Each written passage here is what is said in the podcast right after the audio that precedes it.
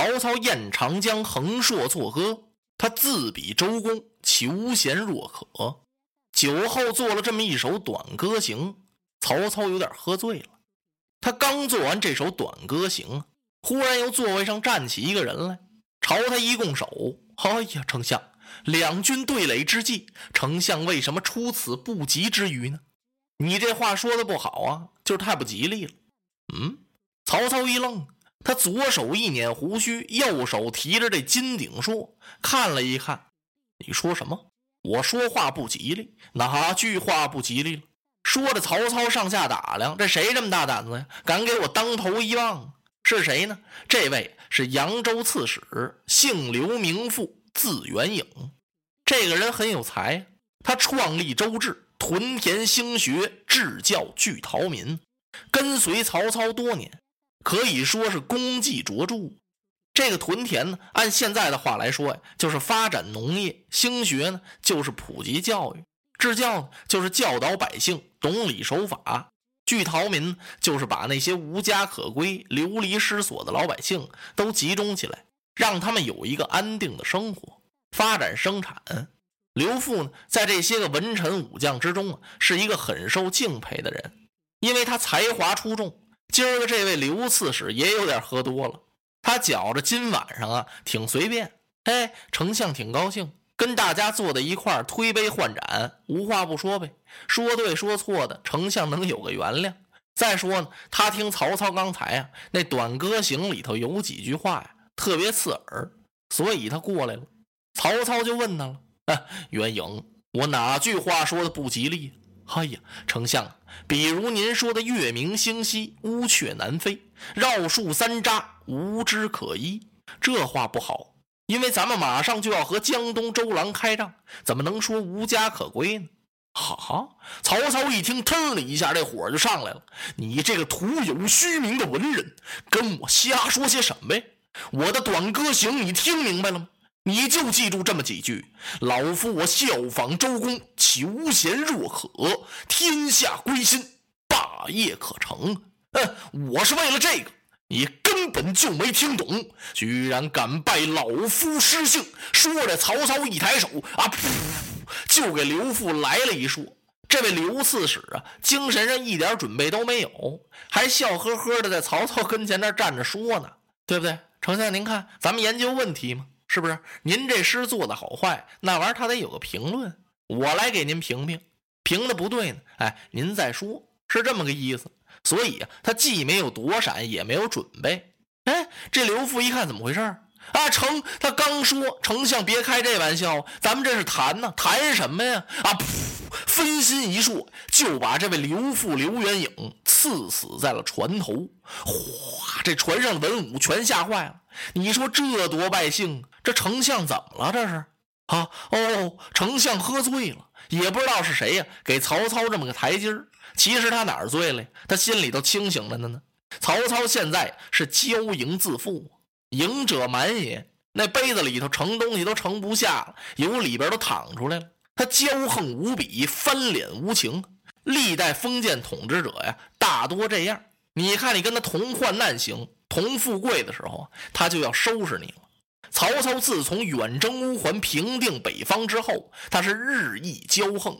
现在的曹操不是打官渡之战那时候那曹操了，自己带着6-7万人打人家袁绍近100万人马，无计可施的时候，忽然间许攸来了，他是导履相迎，鞋都穿不上就往外跑。那时候对贤人名士，那是多么的尊重。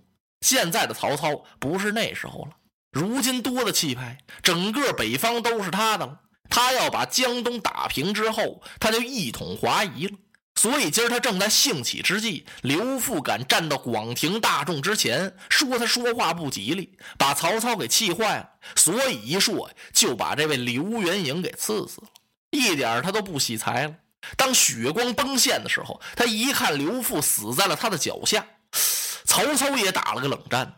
他这酒醒了有一半，别看他今儿喝多了，他那心里头明白着呢。那么人群中有人说话，坏了，丞相醉了。曹操一听这是个难得的台阶儿，我就借着这台阶儿下去吧，不然是大伤文武之心。想到这儿，当啷啷，他把这槊往船头上这么一扔，操！舌头也短了，真像醉了那样。快快把丞相扶回宝帐！这顿酒啊是不欢而散。曹操在大帐中折腾了半宿，他也觉得有点不大得劲儿。第二天天刚一亮，他就把程昱、荀攸给找来了，说：“你看这事儿怎么办？昨儿我喝多了，抬手一槊刺死了刘元颖，我这太对不起他了。哎呀，这个酒真耽误事，看来今后我必须戒酒啊！”他又戒酒了。不过就是这么一说呗，这也是曹操惯于采用的一个手段。可是他手下的这些谋士还真信，说不要紧，丞相，您不用难过，您就把刘富的儿子叫来，重赏他些钱，然后您厚葬刘富也就得了。哎呀，只好如此吧。程先生，你把刘熙给我找来。刘熙是谁？就是刘富的儿子呗。刘熙一进大帐，双膝跪倒啊！别看曹操把他父亲杀死了，哎，见着曹操还得下跪，哎，这就是那年月呗。曹操亲手啊把刘熙给搀扶起来，是手扶其背，婉言安慰。现在我是悔之不及，我要以3公厚礼重葬你父，望孩子你不要记恨在怀，就是你别恨我。刘熙一听，焉敢呐，是因为我父亲喝醉了，广庭大众面前冲撞丞相啊，虽死无怨啊，死啊那也应该，哎，还得给他道谢呢。曹操重赏刘熙，然后调拨500军校护送刘富、刘元颖的灵柩回了故土原籍了。哪儿啊？沛国。感情这刘富还是曹操的老乡呢。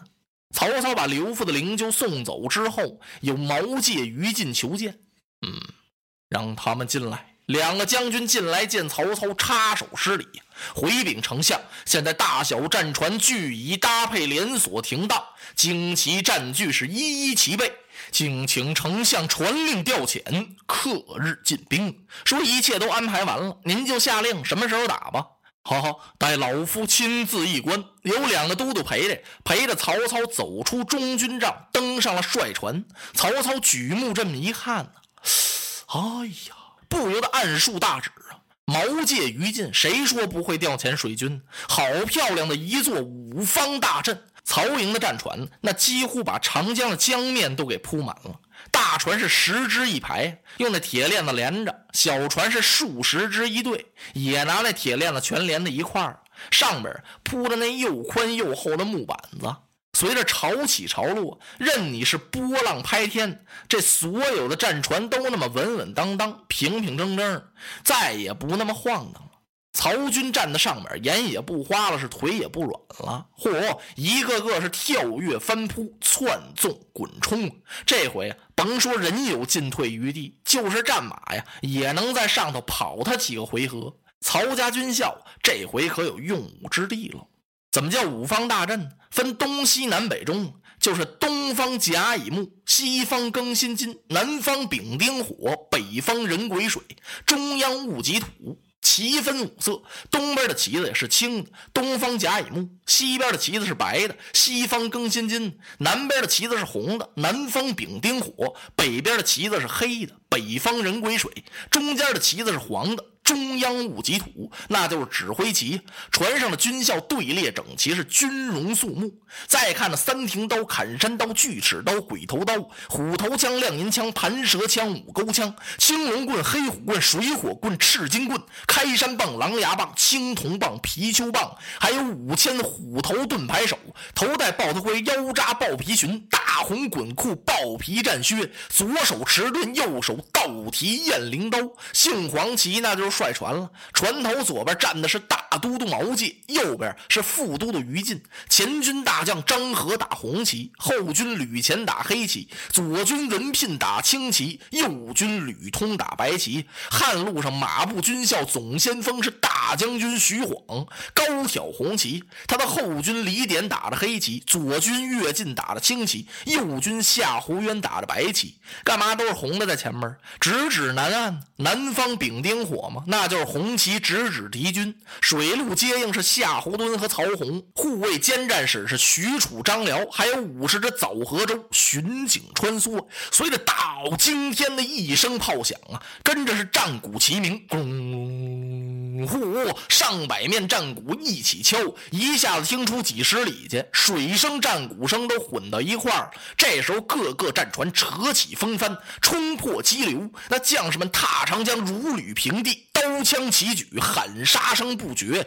这可真是令出山摇动，杀气锁天空。曹操捻然大笑，手指江东，周郎啊，指日可擒。